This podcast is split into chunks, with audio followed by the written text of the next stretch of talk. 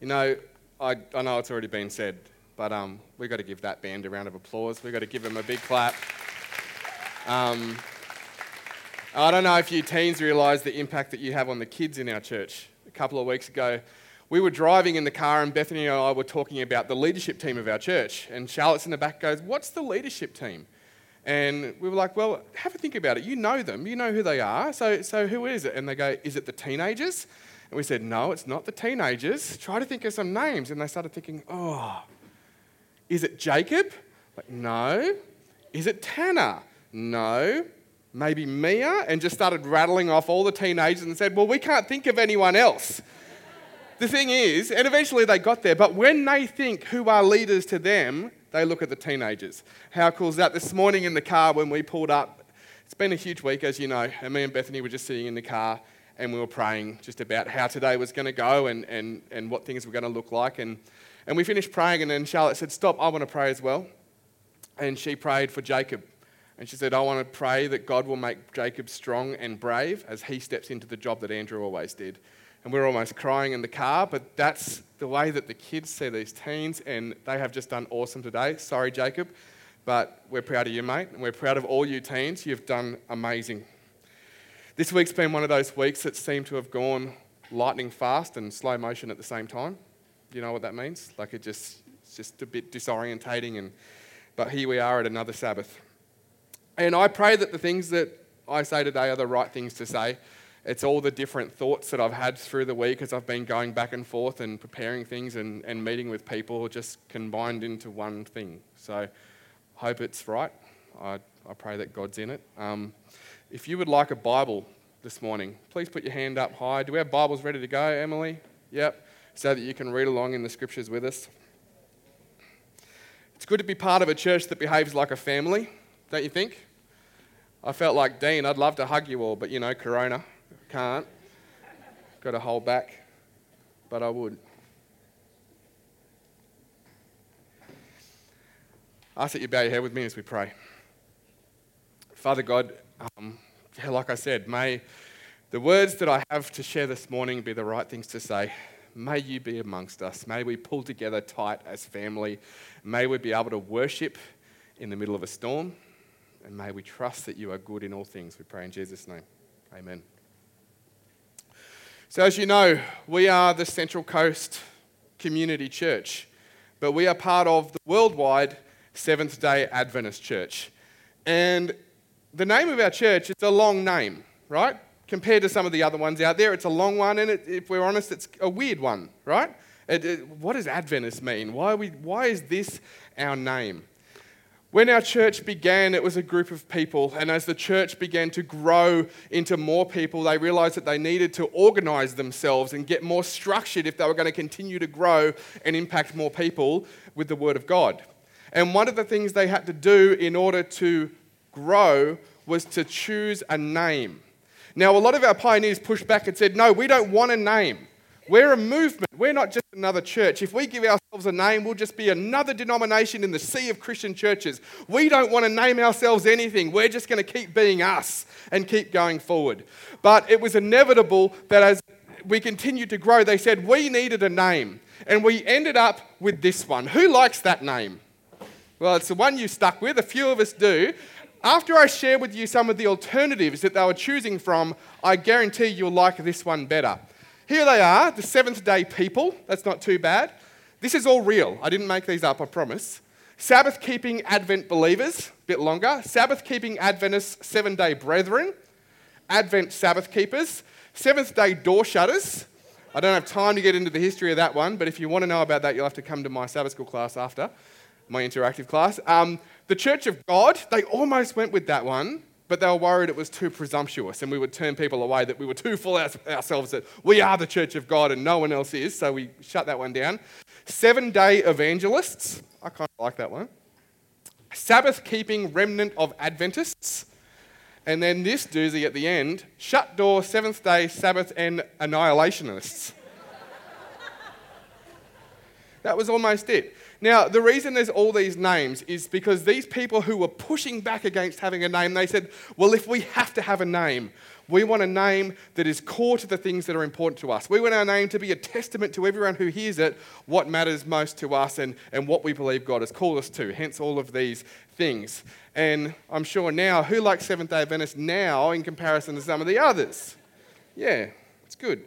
It's made up of two key ideas. Number one, seventh day, which is we believe that God has called us to be a Sabbath keeping people, that the Sabbath matters, and He called us back to that because it was a beautiful gift given from God to man. And it's a day that He has called us to come together and worship on. So that's the first part, the seventh day. But then there's the second part, Adventist. And Adventist is a word that a lot of Adventists don't even know what it means. It's just what we say and who we are. It comes from the word Advent, which means the arrival of something significant. So we talk about the advent of television, you know, because it was the arrival of something that changed the world and was really big. And when we use the word advent, we are referring, referring to the arrival of Jesus, which we are looking forward to. So we identify as Adventist people because we are people that have the constant and living hope that Jesus is returning. It's not a theory, it's not an idea, it's a belief that Jesus is coming back. So it's right there in our name. That is central to who we are. So, because of that, there is a verse that has always been significant to us right from the early days of the gathering of Seven Day Adventists, and it's this verse in 1 Thessalonians. You can look it up. I'm going to read it all in a second. But it's a verse where it says, The Lord will come down from heaven with a shout, with the voice of the archangel, and with the trumpet of God. And the dead in Christ will rise first, and we who are alive and remain will be caught up together in the air to be with the Lord forever. Some of you will be familiar with it, some of you are hearing it for the first time, and that's all right. But we clung to this verse because there was so much truth in it to what we believe. The belief that, yes, Jesus is returning. The belief that, yes, it will be huge. There will be trumpets. There will be voices. There will be graves opening. It's going to be a significant event the belief that no one goes before anyone else, that the dead in Christ and the alive in Christ all are together to meet Jesus at once. So it's become a huge part of our teaching, this specific passage of Scripture. But long before it was a great proof text for us about what we believe, it was this really beautiful moment between a man of God and his church. Paul had planted this church in Thessalonica. And he had moved on to do other work. But he'd had report back that there'd been tragedy in this community. And the community was grieving because of people that they had loved and lost. And they were struggling to carry on in light of what their community had just suffered. So, this is what he wrote to them in light of that. So, 1 Thessalonians You're already there. You've got to wait for me. Sorry, guys. 1 Thessalonians chapter 4, and starting in verse 14, 13. It says, Brothers and sisters, do not be uninformed about those who what? Sleep in death, so that you do not grieve like the rest who have no hope. We believe that Jesus died and rose again, and so we believe that God will bring with Jesus those who have fallen asleep in him. According to the Lord's word, we tell you that we who are still alive, who are left till the coming of the Lord, will certainly not precede those who have fallen asleep. For the Lord himself will come down from heaven with a loud command, with the voice of the archangel, and with the trumpet call of God, and the dead in Christ will rise first. After that, we who are still alive and left will be caught up together with them in the clouds to meet the Lord in the air. And so we will be with the Lord forever. Therefore, encourage one another with these words. Never have these words been more applicable to a community than what we are experiencing right now. This is exactly what Paul wrote to a church community that was grieving who was suffered loss, who was struggling to continue to function, he wrote this to them to say, I don't want you to be uninformed. And he goes on to say, I don't want you to grieve like people who have no hope. It's really important to understand that the Bible doesn't call us not to grieve. The Bible doesn't call us not to grieve, it just tells us to grieve with hope. It says, don't grieve like anyone else, like the other people, but it says you can still grieve. Grieving is actually incredibly important. The Bible doesn't tell us how long you can grieve for. The Bible doesn't tell us what your grief has to look like to be Christian grief. The Bible doesn't tell us anything of that. That's up to you personally. And grief is going to manifest itself differently for some than others. For some, this is going to be the first big loss that they've experienced. Some precious people in our church, our kids, our teens, this will be a big thing. For others, it's like we know this is part of life and you might move on faster, and that's okay as well. That's totally okay because it's okay to experience in different ways. For others, it's going to trigger some other grief that you've already experienced, and that's going to be something that you've then got to face. But the idea here is it's saying it's okay to grieve. Grief is important. You go through grief, but you do it differently. You do it with hope. Commentating on this part of the Bible, D.M. Martin said this The living and the dead will be reunited and will be together with the Lord forever. It is this expectation that makes Christian grief the grief of temporary separation. It is still grief, but it is grief moderated by the anticipation of a certain and joyous return, re, sorry, reunion in Christ. It is still grief, but it is grief that is moderated by hope. The other big idea that's in this passage is that last verse that says, Therefore, encourage one another with these words. That means that when a Christian community has a loss, we don't grieve as individuals, we grieve together. Regardless of how you personally grieve and how that manifests itself in your life as a Christian community, we grieve together, we stick together. And with that in mind, there's a few ideas that I want to share, and this is just the things that's been coming to me this week about the idea and about the concept of church. Thank you, Carlia. I want to talk a bit about the body of Christ. So, again, Paul planted a church in Corinth. It was the most messed up church in the whole New Testament. They just were riddled with all sorts of junk and bad problems and bad people. And one of the things that happened is you've got to understand this was a Gentile community. These, their parents grew up worshipping idols, you know, but they'd been called and they loved the message of Jesus. They gathered together, they made a community, they were baptized, and as a result of being baptized, they started to receive these spiritual gifts to do ministry and to serve others. And they didn't know quite how this all worked, and they started to fight with one another about whose gift was more important whose gift made one more special than the other. And because of their gifting, they developed this hierarchy of importance of who is the most important Christian in this church based on what they have to do. Again, Paul got report of this. He's like, oh, I've got to write another letter. So he writes a letter to them to correct them. And this is what he writes. So 1 Corinthians chapter 12.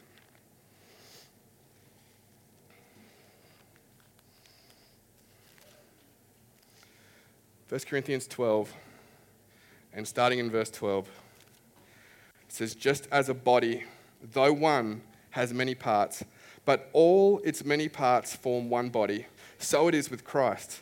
For we all for we were all baptized by one spirit so as to form one body, whether Jews or Gentiles, slave or free, and we are all given the one spirit to drink. And so the body is not made up of one part but of many. The idea being that everyone is important and every gift is important and it all comes together to make a body, the head of which is Christ. The idea being that Jesus is the head, we are the presence of Jesus in a community because we are the hands and feet, the body, the, the moving parts. We become the presence of God in a community. But I believe this analogy says something a bit different for us today. It says that we are a body, but we've had a huge loss to our body.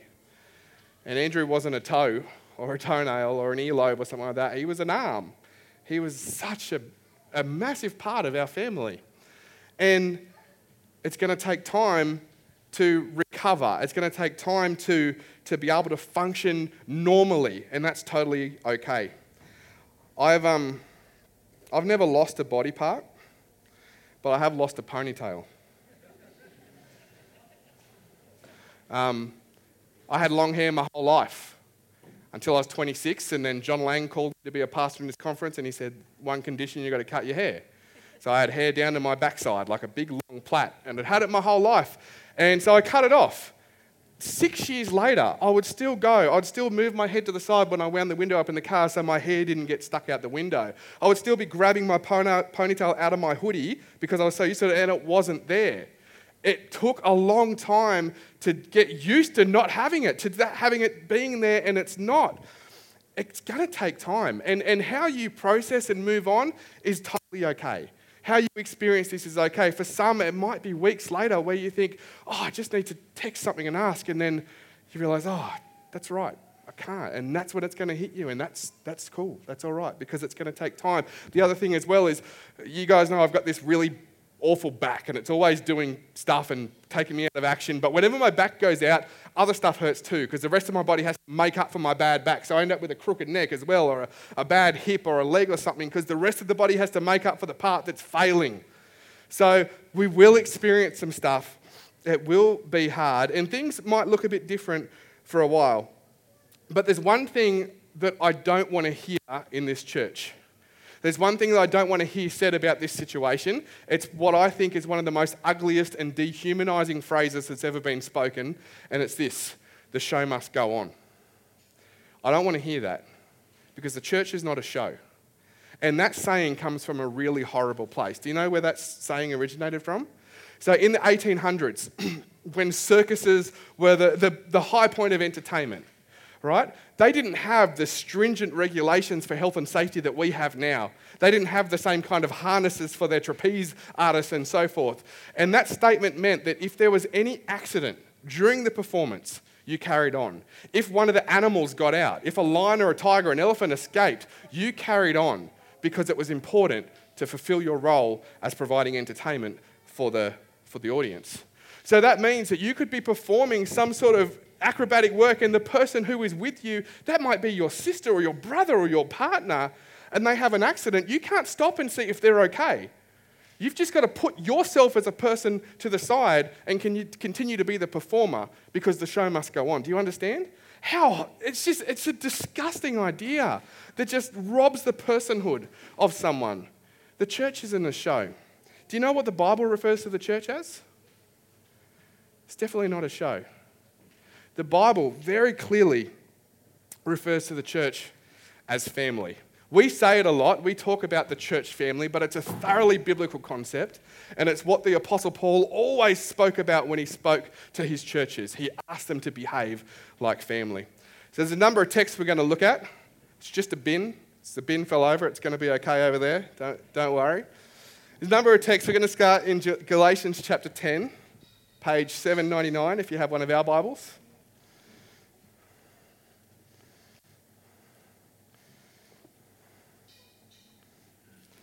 Galatians 6 and verse 10. And it says this Therefore, as we have opportunity, let us do good to all people, especially to those who belong to the family of believers. So it says, do good to who? Everybody, but especially who? Especially your church family. Now, we get this one muddled up a lot of the time. We sort of disregard each other in our effort to go and help everyone else. But the Bible command is it said, do good to everyone, but especially your brothers and sisters in your congregation. Do good to them more than anyone else. We're supposed to model a community that other people want to join and be a part of. They don't want to see us not treating each other well, but treating everyone else good. The, the idea is that treat everyone well, but especially your family, your faith family. Another verse, 1 Timothy chapter 3, page 815. 1 Timothy 3, verse 14 and 15. And it, this is Paul saying, and he's writing to Timothy, he's giving him instructions about how church should operate. And he says, Although I hope to come to you soon, I am writing to you these instructions so that if I am delayed, you will know how people ought to conduct themselves in God's household, which is the church of the living God, the pillar and foundation of truth. He's referring to the church community as God's household. Another word for household is, come on, family. We, we mess this one up real bad. In the King James Version, it just says God's house. And they use this verse as a long time to say, you shouldn't fall asleep in church, and you shouldn't be eating in church, and you shouldn't come to church dressed like that, you know, because they thought that God's house meant the church building didn't realize that there was no church building for 300 years after this was written. This is talking about how we behave in community. in God's household. He's saying, This is how you ought to believe with love and mercy and compassion and forgiveness. You behave like this because this is your family. And then in 1 Timothy as well, chapter 5 and verse 1 and 2. And he makes it really clear to Timothy here what he expects. This is what I expect if you're going to take this family idea seriously. Verse 1 and 2 Do not rebuke an older man harshly, but exhort him as if he were your father. Treat younger men as brothers, older women as mothers, and younger women as sisters with absolute purity. Now, you've got to understand at the time when this was written, family values were far more significant than they are now. Like, like you did everything possible to avoid bringing shame to your family and to honor your family. Families lived together, they worked together, they loved one another. Family businesses were the norm that would just continue to carry on through generations. So when Paul is writing to the church saying, behave like a family, he's saying it's a, it's a high calling that he's asking them to come into.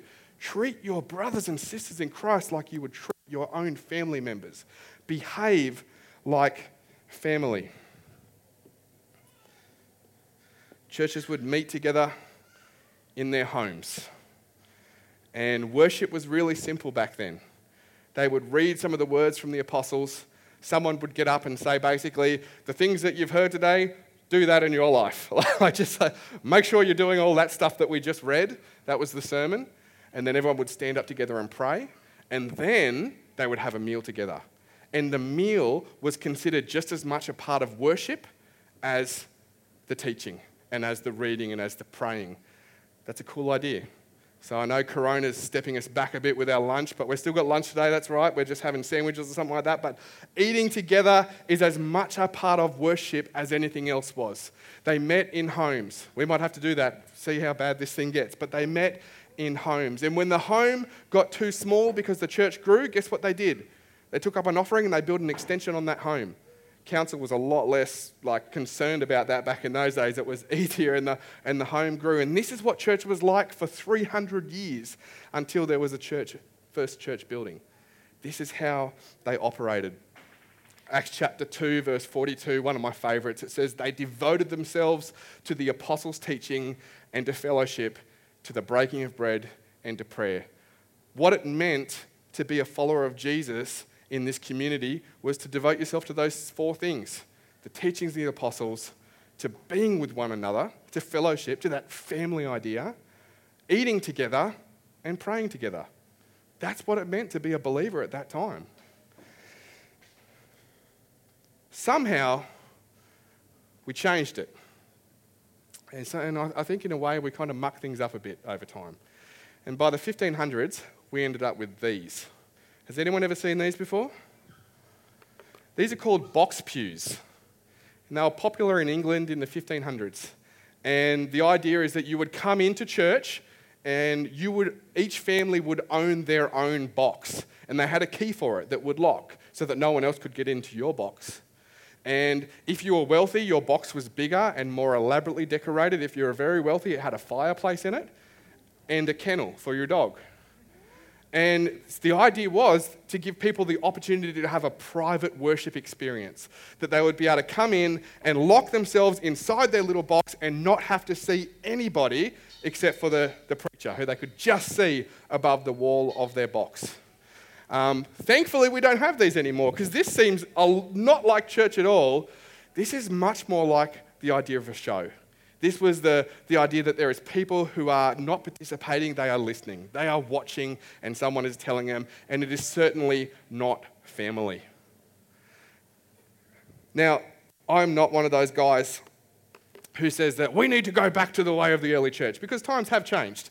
I'm not saying we go back to only house churches and no instruments and no, I'm not saying that.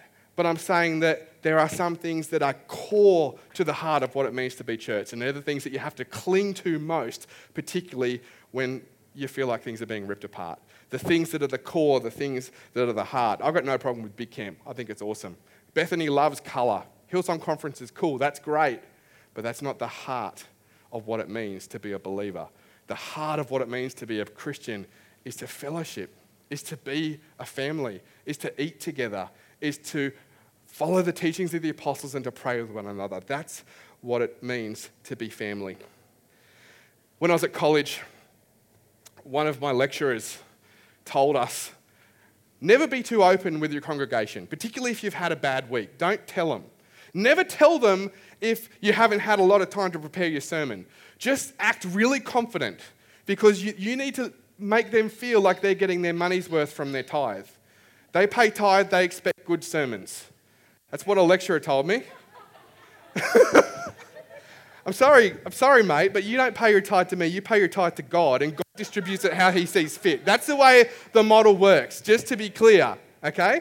I thought I, it, was, it, was a, it was a horrible idea because it makes the preacher unhuman. It makes them the performer and you guys the audience. That is not family this mentality would rip Paul's heart apart, who did so much to establish these communities that loved and served one another and were good to one another and kind to one another, and makes it about the show. I didn't get to tell you guys this because I was going to share with you um, at Heads Up a few weeks ago, but um, the week after next, and I'm really sorry, Megan, because she was uh, one of the organisers. I was booked to do Festival of Faith at college, and that was a really big deal. To be the speaker for Festival of Faith at Avondale College, honoured to be asked, um, particularly with the stuff that I was uh, allowed to preach about. I was really excited about that too.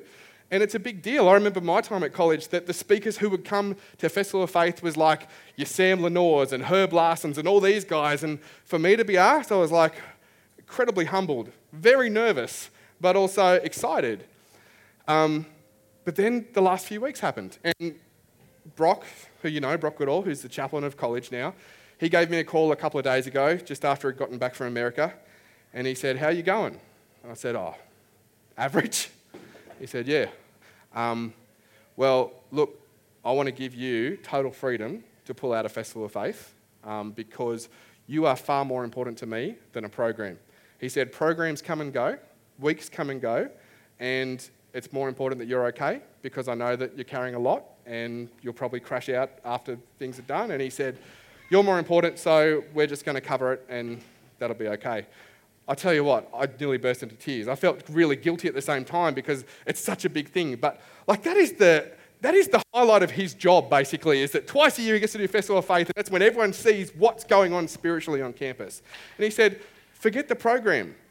People are more important than programs and we need to make sure that you're okay. And for me, that was family. That was church. That was what it looks like to be family and to be church in these sorts of circumstances. So, there's this verse that I want to share with you. It's the last verse we'll look at today. Ephesians 4, verse 32, where it says, Be kind and compassionate to one another, forgiving each other just as in Christ God forgave you. I'm calling you, church, to be kind to one another. Be compassionate with one another. People might drop the ball over the coming weeks. Someone might just be having a terrible morning and just being really overwhelmed and forget to bring the corn chips. And guess what? We're just going to have salad and bean mix that day. It'll be okay because we're still together. It doesn't matter. It's going to be all right. You might get up in the morning and you might struggle to get out of bed because you're feeling like garbage and you haven't had a shower and you haven't brushed your teeth and your clothes aren't ironed and you just look horrendous we'll still take you. we we still want you with us. That's okay because we're a family. We're not going to judge you and say that you can't come to us because you look like crap. That's all right. We want you here because you are part of our family. If you are supposed to take an interactive class and you can't do it one morning because in three weeks' time this just all hits you and brings something up and you are hurting, we'll hang out and talk for that week because we are a family and that's okay. I'm calling you to kindness. I'm calling you to compassion for one another as we move through what's ahead. You with me? Let's pray. Father God, we love you. And in everything, we know that you deeply love us. Father God, we, I want to thank you that this church already behaves more like a family than just about any church I've ever been a part of. But help us to lean into that, Lord. Help us to lean into mercy and love and kindness and connection and togetherness. Even if the corona pushes us apart, Lord, may your love bind us together. Father God, we pray for a healing that can only come from you. We pray for a strength that can only come from you. And we pray that even in a period of grieving, we can still be a light to this community that shines the goodness and mercy and love of a real living God. We pray all this in the name of Jesus Christ. Amen.